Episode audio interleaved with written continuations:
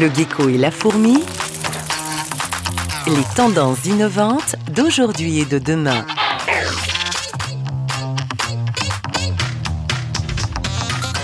La vision euh, de Green Ponic pour euh, la consommation de demain, c'est en fait euh, un mix. L'idéal de ce mix, c'est vrai que l'on ait la plus grande partie possible de la consommation qui soit de l'autoconsommation et puis fonctionner au maximum en circuit court. Bonjour et bienvenue dans le Gecko et la fourmi, l'émission des tendances innovantes du quotidien. Et aujourd'hui, nous partons à Orléans à la rencontre de la fourmi du jour. Il s'agit de Charlie Barr, cofondateur de Green Ponic, l'assistant du potager, une solution grand public qui permet à tout un chacun de produire ses propres cultures hors sol, mais aussi de faire des économies d'eau pour son potager traditionnel et de maîtriser la qualité de son alimentation.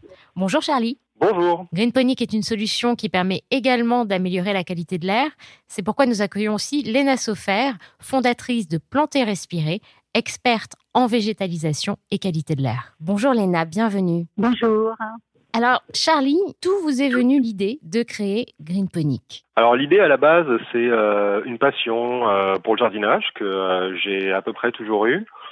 Et en fait, j'ai beaucoup vécu en milieu urbain où j'avais pas forcément l'espace suffisant ou l'accès à un jardin. donc pour le coup, je me suis tourné très rapidement vers la culture hors sol où en fait on fait pousser des plantes euh, sans terre dans un mélange d'eau et d'engrais. Ça m'a permis de, de faire des, des cultures euh, sur des petits espaces, euh, typiquement sur des balcons. Et euh, pour faire de la culture hors sol, il est important de gérer plusieurs paramètres d'avoir certaines connaissances. Et donc j'ai commencé à créer des petits appareils électroniques pour automatiser tout ça.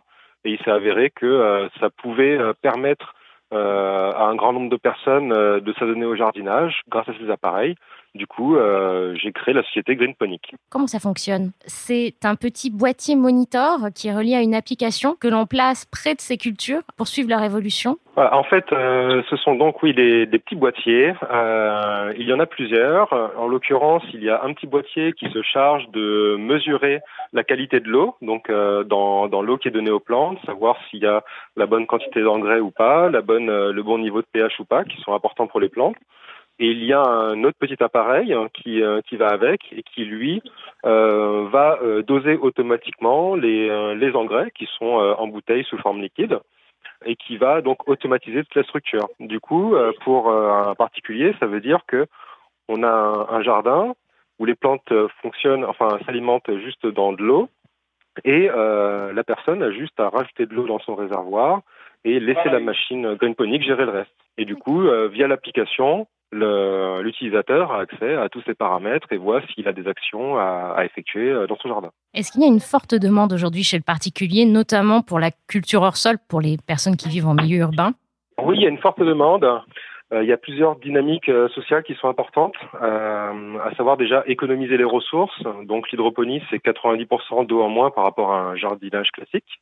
Il y a aussi euh, l'aspect circuit court, où en fait de plus en plus de gens essayent d'avoir de, la nourriture saine et donc de produire eux-mêmes, ce qui n'est pas forcément facile en ville. Et le fait d'avoir un jardin sans terre, juste avec un réservoir d'eau, permet de cultiver sur les balcons, sur les toits, etc. etc. Léna Sofer, vous qui êtes experte en qualité de l'air, quelles sont les autres retombées écologiques possibles grâce à Greenponic Moi, je trouve que c'est absolument positif, vraiment, euh, que les, les, publics, les citoyens produisent, commencent à produire vraiment leurs propres produits. Je trouve ça très intéressant qu'on puisse vraiment... Euh, être indépendant de, de, la question de la terre, euh, parce que bon, en ville, effectivement, la terre est aussi très polluée, mais quand même, il reste la question de, de l'air qui, qui est assez pollué en ville. Aujourd'hui, il s'est avéré que hum, la qualité de l'air est meilleure dans les états, au niveau des étages supérieurs.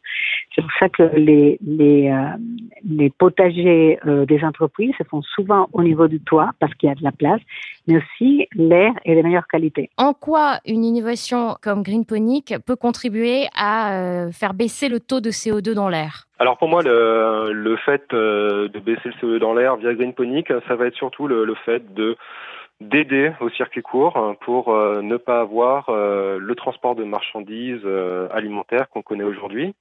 Mhm. voilà, et donc de réhabituer les gens à cultiver des plantes, à être en circuit court et à cultiver des, des variétés en fonction des saisons aussi, et de revenir à des, des rythmes qui sont plus des rythmes naturels que l'on ne connaît plus forcément depuis, on va dire, les années 50-60.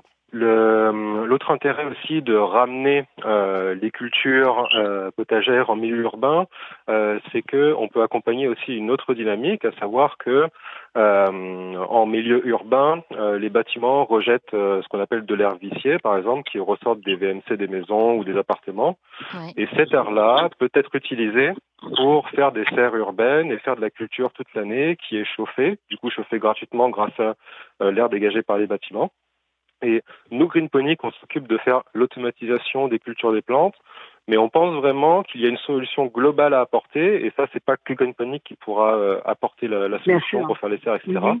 Euh, mais il y a une dynamique à, à, lancer euh, et beaucoup de choses à faire pour qu'on puisse ramener ces cultures vers les villes et utiliser au mieux l'énergie qu'on utilise dans ces villes. Quelle est votre vision idéale des nouveaux modes de production et de consommation? Alors, la vision euh, de Greenponic pour euh, la consommation de demain, c'est en fait euh, un mix.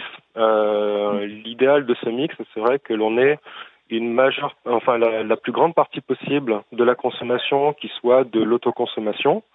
Donc c'est pour ça qu'il est important d'apporter des outils aux gens pour pouvoir avoir cette autoconsommation, pour bah, voilà revenir à un état où on ne fait pas que de l'importation de denrées alimentaires, où on ne rejette pas des quantités importantes de CO2 dans l'air quand on a les transports pour euh, toutes ces denrées alimentaires. Léna, votre vision du monde idéal de demain? Moi, je considère, enfin, je ne travaille pas sur la, la production des aliments en soi, parce qu'effectivement, il y a énormément de, de start-up qui, qui, qui, travaillent sur le sujet, et aussi dans la ville, les jardins partagés. Il y a énormément de production. Par contre, moi, je considère que la première nourriture de l'homme, c'est l'oxygène. Donc, euh, ce qui m'intéresse, c'est apporter des quotas de plantes pour améliorer la qualité de l'air. Pour le moment, je travaille dans l'intérieur et l'idée serait, euh, après, rebalancer, pivoter ces concepts pour la ville, pour l'extérieur. Et euh, sans une bonne qualité de l'air, on ne sera jamais en bonne santé. Les plantes, les arbres, ils attrapent les particules fines, ils produisent l'oxygène. Et puis bon, c'est là, là, on a la, la high-tech de la nature qui produit l'oxygène pour, pour tous les vivants, tout ce qui existe sur les planètes. Donc, euh, tout à fait. Je vous remercie en tout cas. Euh, Charlie Barr et Léna Sofer. On rappelle que vous pouvez vous procurer, vous aussi chez vous, le petit moniteur de Greenponic et démarrer vos cultures hors sol chez vous. Pour cela, rendez-vous sur greenponic.com. Merci beaucoup. Merci à vous. Merci, bonne journée. L'info du gecko. Elle vient d'être dévoilée officiellement au CES 2020. Il s'agit de la première montre connectée 100% française. La ScanWatch a pour caractéristique majeure de prévenir les AVC. De prime abord, elle ressemble à une montre connectée classique et pourtant c'est un véritable outil de pointe technologique. Elle est capable de relever l'activité cardiaque, le taux d'oxygénation du sang, mais aussi la fibrillation auriculaire, un phénomène à l'origine de 30% des AVC. La ScanWatch pourrait donc contribuer à en prévenir un nombre non négligeable. Également équipée d'un mini électrocardiogramme, c'est la seule montre connectée du marché capable de détecter les apnées du sommeil. L'utilisateur est autonome, il reçoit les résultats de son électrocardiogramme en seulement 30 secondes et ces derniers sont ensuite stockés sur l'application gratuite associée disponible sur Android et iOS. Withings, le constructeur de cette petite merveille technologique, n'a pas encore dévoilé la date de commercialisation de cette montre révolutionnaire. C'est en tout cas une preuve supplémentaire que le digital peut aussi faire des miracles pour notre santé.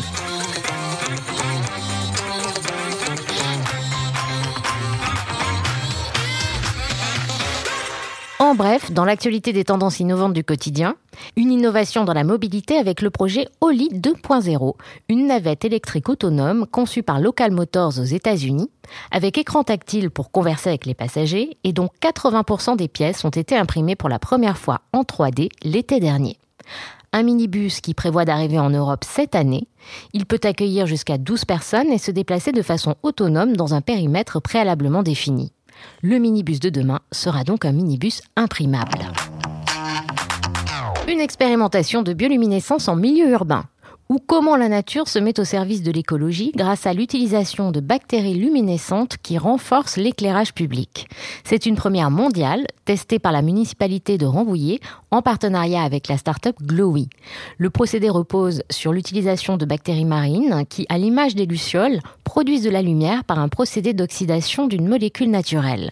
À quand la bioluminescence dans nos intérieurs? Affaire à suivre. Au chapitre très en vogue du biomimétisme, Airbus vient de dévoiler son projet Fellowfly, destiné à faire voler des avions moins énergivores en reproduisant les vols des oiseaux migrateurs. Concrètement, cette solution propose d'opérer deux vols long courriers simultanés. Un avion suiveur récupère l'énergie perdue par le sillage d'un avion de tête, ce dernier créant un courant ascendant d'air doux. Cette solution permettrait de réduire la consommation de carburant de 5 à 10% par voyage et devrait être opérationnelle à partir de 2025 l'avion de demain sera duo ou ne sera pas. Merci d'avoir suivi ce premier numéro du Gecko et la fourmi. Rendez-vous le mois prochain avec de nouvelles tendances innovantes. Le Gecko et la fourmi.